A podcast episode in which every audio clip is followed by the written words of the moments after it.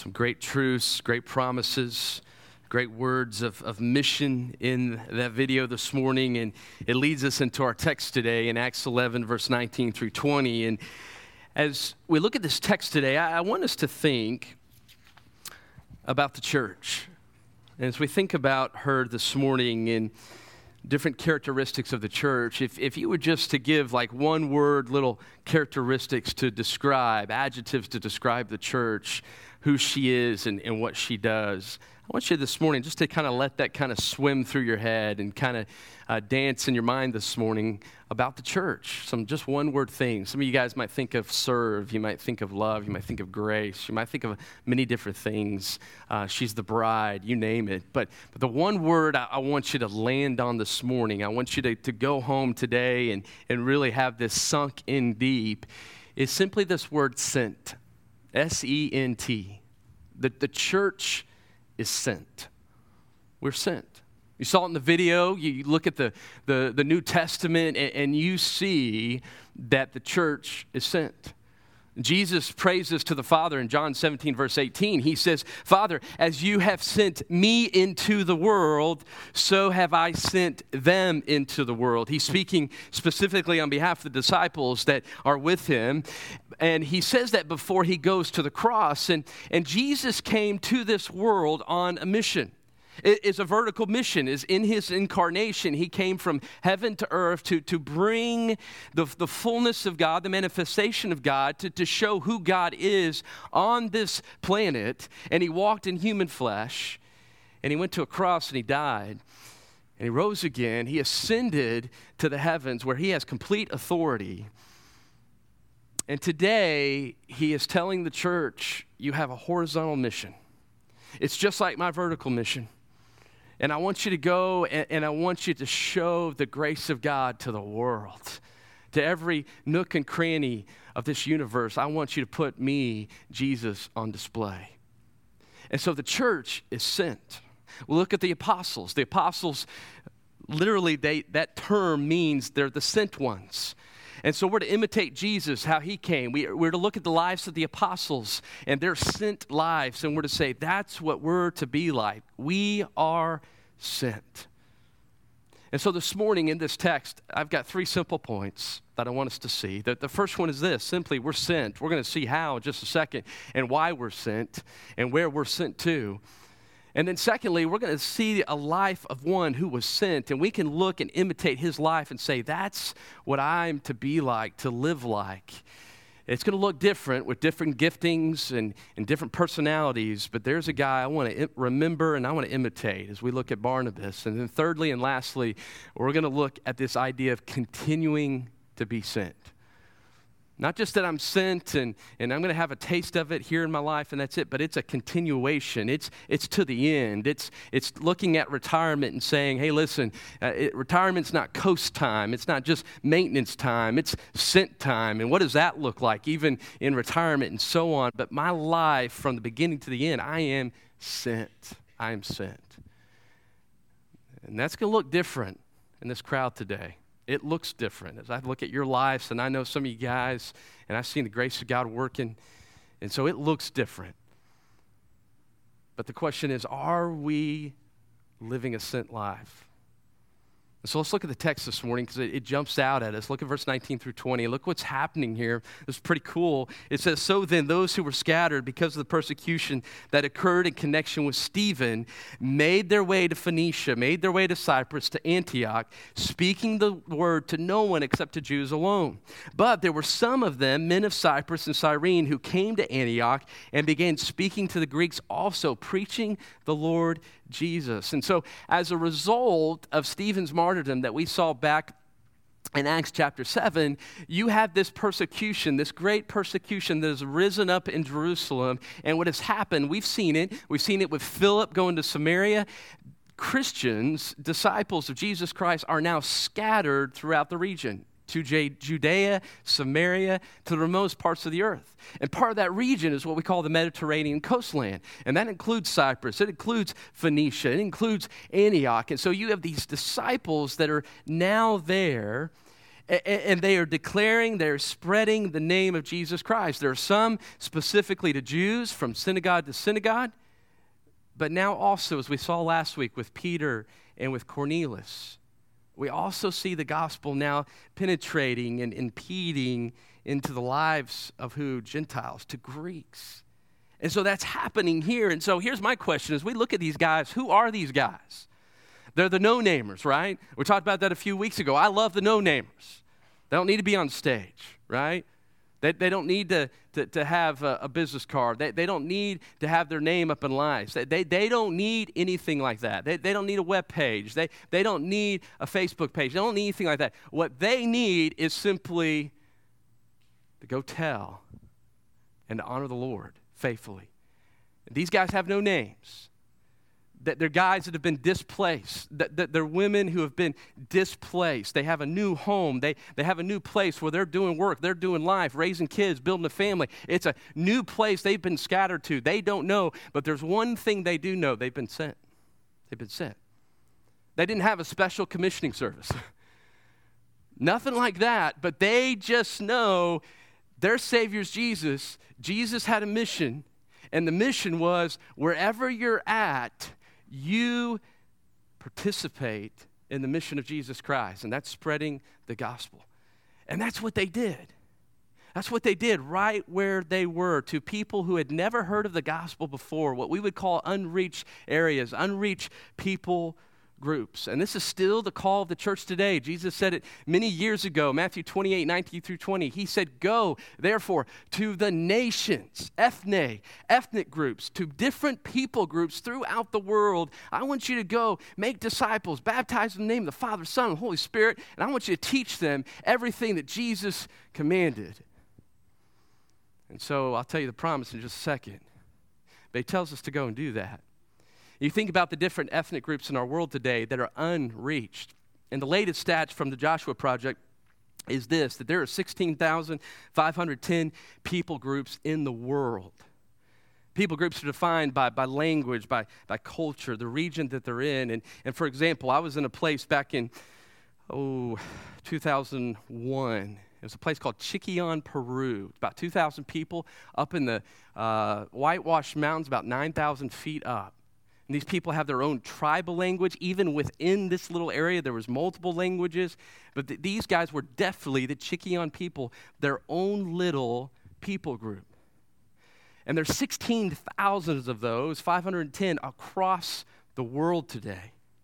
And of those, 6,672 are unreached, meaning there is no presence of the gospel within their group. That's over 40% of the world today. Population wise, you think of our world, 7.29 billion.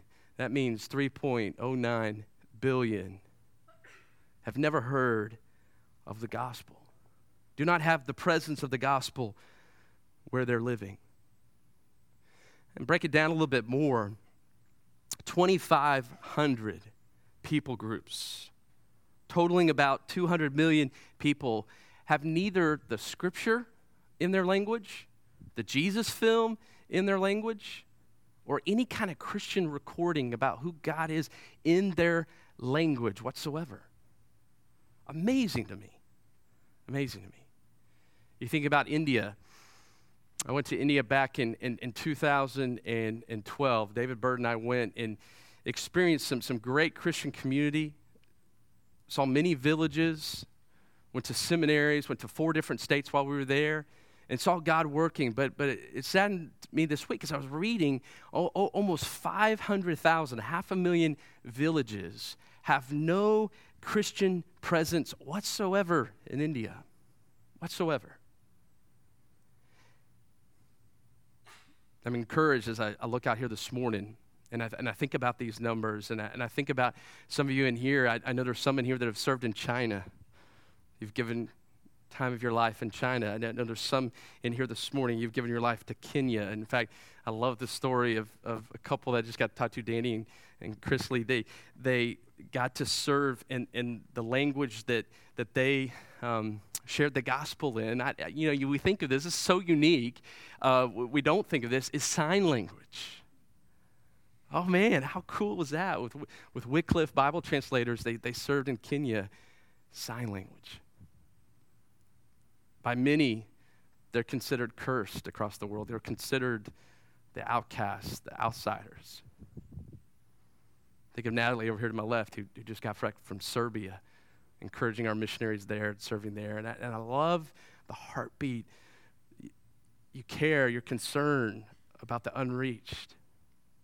But man, the, the numbers tell us it, there's still a mission out there. There's still places like Cyprus. There's still places like Phoenicia. There's still places like Antioch.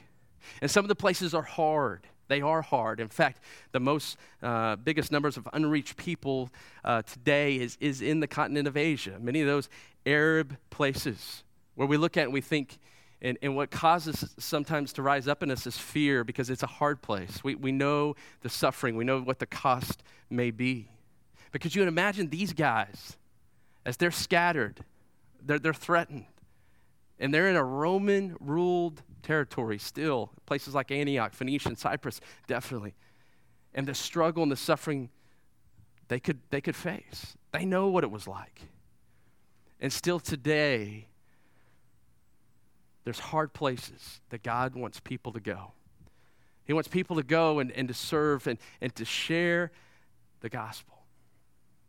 It's interesting today, even here in the United States, we have many unreached people groups that are, that are here, that are, that are presently here, that have never heard of the message of Jesus Christ. And so, what does God want us to do? Just like these guys did back in Antioch and Cyprus and Phoenicia, somebody must cross the cultural barriers. Someone must cross the language barriers that separate us from the unreached so that we can share the gospel with them. We must be willing to, to pray, excuse me, to pay the price, just like these guys did. To participate horizontally in the sending mission of Jesus Christ. Now, look what happens. Look at verse 21 real quick in chapter 11. Something amazing happens here. It says that the hand of the Lord was with them, and a large number who believed turned to the Lord. And so, the idea the hand of the Lord was with them, that's an Old Testament term that we see that refers to the power of God. The power of God was with their witness. And isn't that what Jesus promises us in Matthew 28 19 through 20? He says, And lo, I will be with you. As you go, lo, I will be with you until the end of the age promise to you and I as we participate in the mission, in the sending mission of Jesus Christ, guess what? The presence of God is promised to be with us without a doubt. You take it to the bank. No question about it. He will be with our witness as we hold up Jesus, no doubt. And he was with them. And as a result, what happened? They believed and they turned to Jesus Christ. So, what does that mean? They were saved, right? That's what salvation looks like. Those who believe in Christ and his death and his resurrection. And they turned, they repented, and they followed Christ. And they're saved. And so, what do we see right here? You and I are called to be sent, just like these. In everyday life, it may be to the workplace tomorrow morning. You're sent. You're sent. That's your mission field. It may be the neighborhood. You're sent when you go home this morning. It's your mission field. Maybe the place you work out at. Some of you guys spend a lot of time there. That's, that's your mission field. Your home, it's your mission field. You are sent. But some of us, God is going to stir and he's going to send us. He's going to send us to different places. Maybe it's different places in the United States. Maybe it's different places in this state. Maybe it's different places in the world. And God wants to stir your hearts, and he wants to take you to tap into the unreached people of the world because there are many. Yes, there are few, but the harvest is great, it's plentiful, and God is calling people still today. And so we are sent. Well, what does this sent like life look like? Look at this in verse 22 the news about them, what's happening in this region, it reached Jerusalem, the ears of the church there, and they sent Barnabas off to Antioch. And so news spread. It spreads throughout that the Mediterranean coastland are being reached for the gospel. And Jerusalem hears about this and they decide to send a representative to go on the scene, to observe and to evaluate what was happening. And so they send the right guy. they send this excellent man by the name of Barnabas. Barnabas is from Cyprus. He knows that area. Not only that, he was this positive, encouraging guy. He was full of the Holy Spirit, faith, and goodness. Sometimes God will send us to places where there's no presence of the gospel. But sometimes He sends us to places that are new works. They're fresh, beginning places where the church maybe has just been birthed. And that's what He does here with Barnabas is He sends, the church does, sends him to Antioch. He sends him to a place where the gospel work has already begun, but, but somebody needs to go on the scene and to observe, to make sure that what's being taught is right, to observe that make, what's being said about Jesus is right, and to come in and encourage and teach and disciple. And that's what Barnabas will do.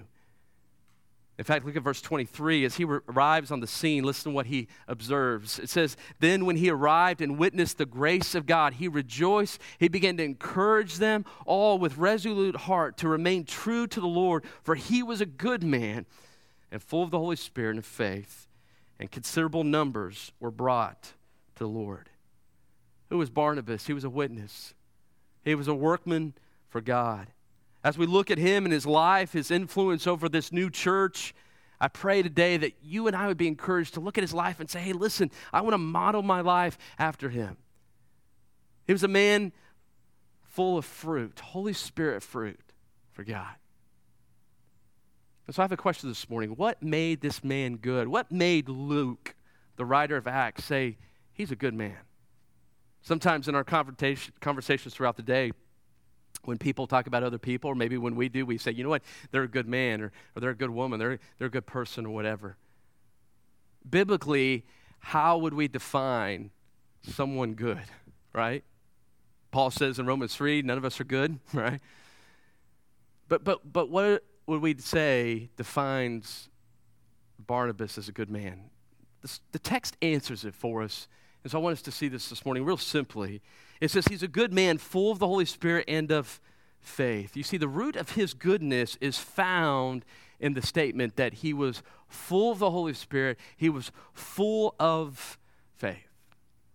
In fact, the Apostle Paul picked up on this idea the connection of the Holy Spirit and of faith, and eventually what produces what we would call a good man or a good woman. In Galatians chapter 3, verse 2 through 5, listen to what Paul says. We'll read verse 2 and also verse 5. He's asked this question. This is the only thing I want to find out from you, he says. Did you receive the Spirit by the works of the law or by hearing with faith? And so the answer, the implied answer, is well, you receive the Holy Spirit by faith alone, right? Not by works, and then in verse 5, listen to what he says. So then, does he who provides you with the Spirit and works miracles among you, does he do it by the works of the law or by hearing with faith? And so it's the idea that those who have the Spirit, who continue to walk with the Spirit and, and do um, work for the Lord, do they do it by works? Or they do it by faith. Well, Paul says they continue to live and be strengthened by the Spirit through faith alone. And, and so the answer here is where, where do you and I get such fruit like Barnabas has? It comes from the Spirit of God alone, and it comes through faith alone. In fact, Paul will go on in Galatians chapter 5 and he'll talk about the fruit of the Spirit. And he will say that the fruit of the Spirit is of love, joy, peace, patience, kindness, goodness, right? That's Barnabas, goodness. And so, where does this fruit come from? It comes from a life full of the Holy Spirit, full of faith, and goodness overflowed from his life. God longs for his church as he sends them out to be full of the Spirit, to be full of faith, to be full of the fruit of the Spirit. And how is that demonstrated in this text? Oh, we see it loud and clear. We, we see it through Barnabas' life. The first thing we see as we look at this text this morning is in verse uh, 22. It says, The church sent Barnabas off to Antioch. Then, when he arrived, I, I, I love that part there because what it is is here's the church under the direction of God here in Jerusalem. They recognize there is a need now in Antioch for someone to go to observe the work, to teach and encourage the new Christians there, to help start this, this new church. And so what did they do? They, they send Barnabas. And what I love about Barnabas is he is yielded to the direction of God. He's yielded to the direction of God. God, through the church leaders, says, Go. And guess what? Barnabas, he goes. He goes. He's available to living out the Great Commission. And so he sent. The second thing we see about Barnabas is, is this as well. In his life, we see his goodness demonstrated toward others. It isn't just that this, he, he's just a good guy, right? No, he was good toward other people. And how do we see this? Remember a couple weeks ago, back in Acts chapter 9? You remember Saul? When Saul arrives on the scene with the other disciples there in Jerusalem, did they throw a welcoming party? No. Right? No, they, they didn't throw a, a, parade or anything for Saul when he came to town. The disciples didn't want to have anything to do with him, they know his past. And so, who steps in to intervene? Who steps in to encourage this outsider? Who steps in to encourage this, this underdog and to say, hey, listen, this guy has giftings. This guy's the real deal. God has radically changed him and,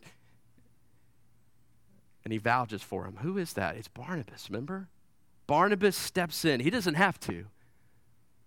But led by the Spirit of God, he stands up for Saul. He speaks well of him. And, and have you ever thought about that? If there's no Barnabas, right, what happens to Saul? Barnabas was so huge. His name is the, the son of encouragement. Jews would do that. They would say, uh, based on what they saw in you, a characteristics, they would call you son of this or daughter of this. And so with Barnabas, they would say he was the son of encouragement. You see, Barnabas was one who had great wonder over being accepted by God. And so as a result, what did he do? He accepted others, he showed goodness toward others because he knew how God loved him. And so he was go- good toward others. Thirdly, we see that Barnabas lived out the grace of God. He lived out the grace of God and he saw the grace of God as he witnessed it in Antioch. In chapter 23 or verse 23 it says he arrived, he witnessed the grace of God. He saw it. He saw it in this young church. And think about that. Here's this new church people figuring out what's, what's this gospel life look like. I'm sure it was messy. I'm sure it was imperfect as they were kicking around the tires, trying to, to figure out how's their life supposed to look like now. And in this, he saw God at work, changing lives, changing lives. And so he saw the grace of God at work in Antioch. Fourth one, we see the fruit of goodness in his rejoicing over the grace of God. That's what it says next in verse 23. It says, He witnessed the grace of God and he rejoiced. Why was he rejoicing? Because lives were being changed. God was changing the territory. God was changing the city. God was changing individuals' lives. And those full of the Holy Spirit, full of faith, they love to see others' lives change. And when they do, they rejoice in it. They're excited about it. They get jazzed over God doing a miraculous work and changing the lives of others. And Barnabas, no doubt, he rejoiced. And then, fifthly, we see with Barnabas, he encourages them in verse 24. It says that he rejoiced and he began to encourage them all with resolute heart to remain true to the Lord. And so, one who's full of the Spirit, one who's full of faith, one, one who, like Barnabas, has the goodness, the, the fruit of the Spirit of goodness, is eager to see people stick with it, persevere. This idea of a resolute heart is that he taught them, he encouraged them to remain faithful, to remain faithful. It reminds me this week, I, I sat down with a, a guy who uh, I've known for a while, and um, just under three years ago, his, his wife left him. And it's, it's been challenging. It's been real challenging. And, and one of the things that, that we keep talking about is he, he listens, stick with it. Stick with it. Don't throw in the towel. Don't throw in the towel. Remain faithful. Remain faithful. And what was encouraging this time when I met with him is I didn't have to say any of that. I didn't say any of that. He's, he's saying it. I'm going to stick with it. I, I know it seems hopeless, but I'm, I'm going to stick with it. Stick with it. As I read this text this week, I thought, man, that's, that's the kind of spirit that, that Barnabas was, was teaching the church. Just say, listen, stick with it. Why would he be teach, teaching a young church like that? This, this idea of perseverance. Because that's what the Christian life is about. The Christian life is about persevering. It, it's, as we learn in, in Revelation, it's, it's to overcome. We're overcomers. We're not those who, who give in to the culture. We're not those who give into to society. We're not, we're not those who, who are in the world and are of it. No, we are people who persevere. We overcome. We're in the world, but we're not of it. And so that what does that mean? We've got to stick with it. We've got to stick with it.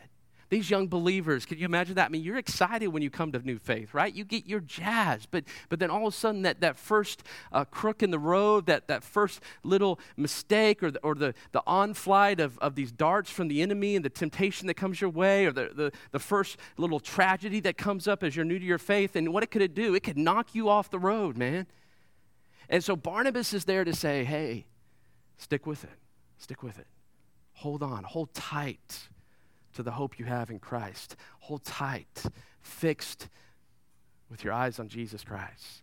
Persevere. Do not give up. Sometimes we want to put aside the armor of faith. And what Barnabas is coming in and saying, hey, listen, there's no time to put aside the armor of faith. You fight the good fight of faith. Where do you think Saul might have got that idea from? I'm just thinking maybe Barnabas. Because he's teaching that, he's encouraging that have a resolute heart, have a, have a faithful heart to the Lord. Keep going. Keep going. And then we see with Barnabas two more things I want you to check out here. The next thing we see is he, he's going to bring people into the mix. He's not just going to do this thing on his own. And you see, that's the work of the body of Christ is hey, this idea of being sent, it's a together work. Sure, there's those times where we're witnessing uh, as individuals to people, but, but man, it's a together work. We're bringing people alongside of us to help us, and that's what he does next. Look at verse 25. In the middle of this work in Antioch, he leaves, Barnabas does, for Tarsus. And what's he doing? He's looking for Saul. So Saul kind of comes back on the scene here. And look what happens in verse 26. When he had found him, he brought him to Antioch, and for an entire year they met with the church and taught considerable numbers, and the disciples were first called Christians in Antioch. So Barnabas goes and he brings Saul. Barnabas is clever, in tune with the Spirit, because who know better than Saul to bring to a young church?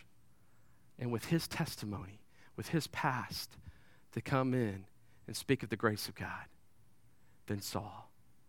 And so, for an entire year, they teach crowds of Christians, they disciple them.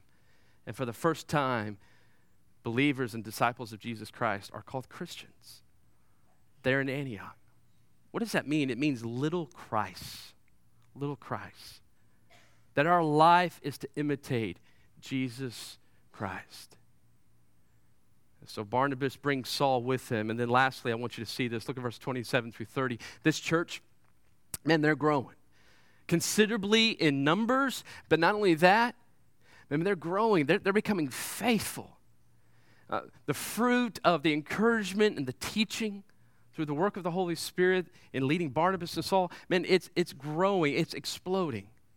And how do we see that? Look at verse 27. Now, at this time, some prophets came down from Jerusalem to Antioch, one of them named Agabus. Agabus, interesting, interesting one. He, we, we will see his name come up later. He will be uh, part of a prophecy to, to Paul when Paul will uh, head to Jerusalem. He will prophesy about the, the suffering that Paul will go through. And so, this is very much a, a valid prophet of God. He stood up in verse 28, began to indicate by the Spirit that there would certainly be a great famine all over the world, the Roman world. And this took place in the reign of Claudius. And in the proportion that any of the disciples had means in Antioch, each of them determined to send a contribution for the relief of the brethren living in Judea. And this they did, sending it in charge of Barnabas and Saul to the elders. And so, what do we see here? here here's this young church They're growing over at least a year and more, and we see the fruit of generosity. They hear about this famine that's going to come to Jerusalem, the area of Judea, and where fellow Christians and, and other people are going to be suffering because of it. And they decide to give to this work, to help for those who will face the suffering. And so we see their generosity. They come together in love and, and unity in the Lord, and they give. But what I want us to see is they trusted Barnabas.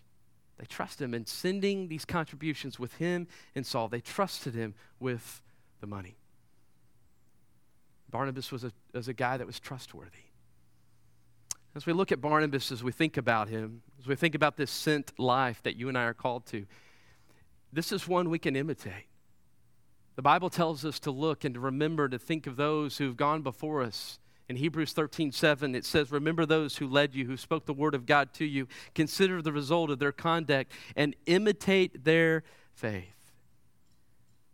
We're to look at Barnabas this morning. We're to imitate his faith as one who lived a sent life.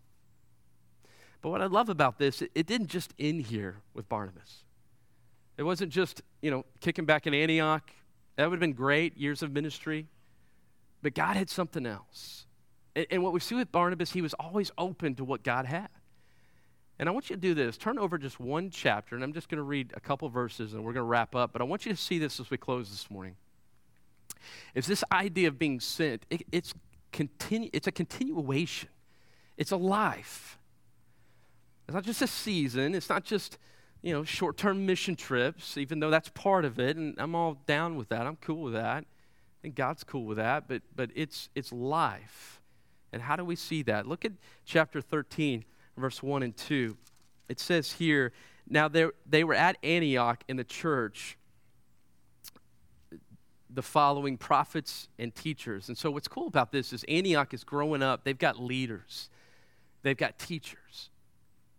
And then it says, there were the following Barnabas was there, Simeon, who was called Niger, cool name, Lucius of Cyrene, uh, Manaen, who had been brought up with Herod the Tetrarch, and then also Saul. And so now you have back in Antioch, uh, Saul and Barnabas, they've gone, they've dropped off the money.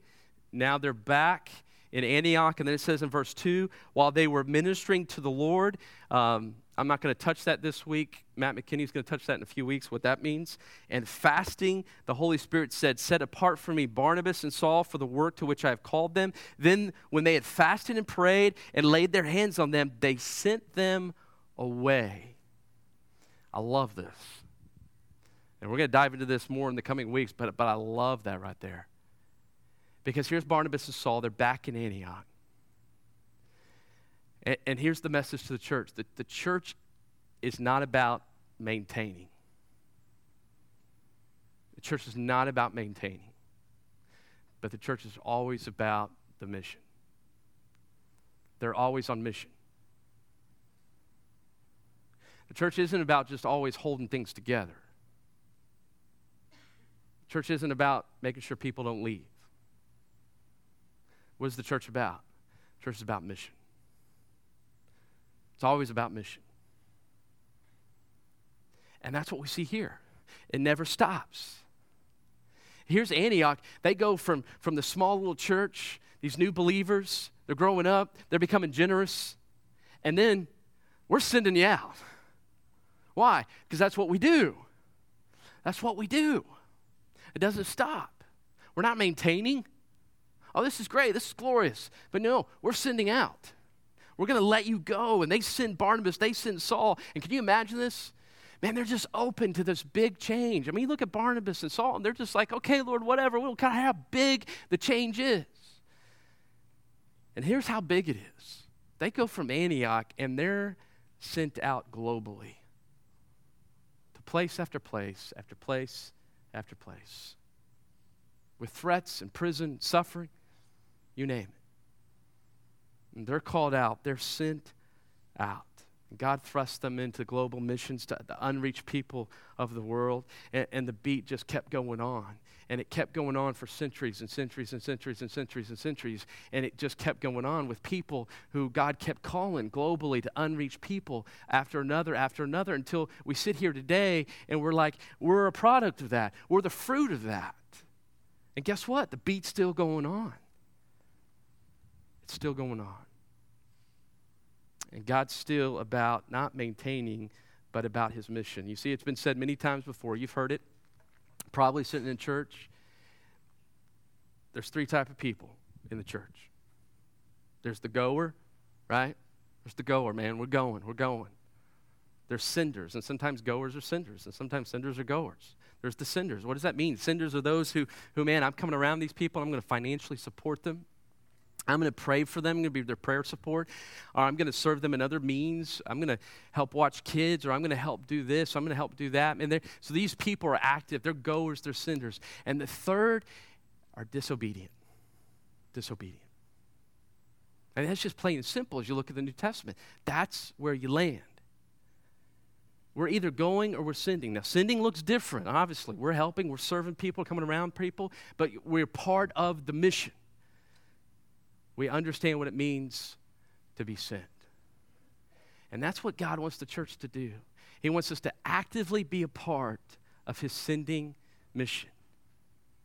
And I tell you, this week, as I was looking on joshuaproject.com, I was just sitting there looking at the unreached people groups, and I just started thinking, man, God, where is our focus? Where, where are we focusing on? I, I, love our focus in Leon. I love it. The people there, they're unreached with the gospel. Love that. Love the focus has been in Serbia. Now the Israel's going to be coming back, and, and they're praying about a new work, and is that still going to be in Serbia possibly, and, and so on.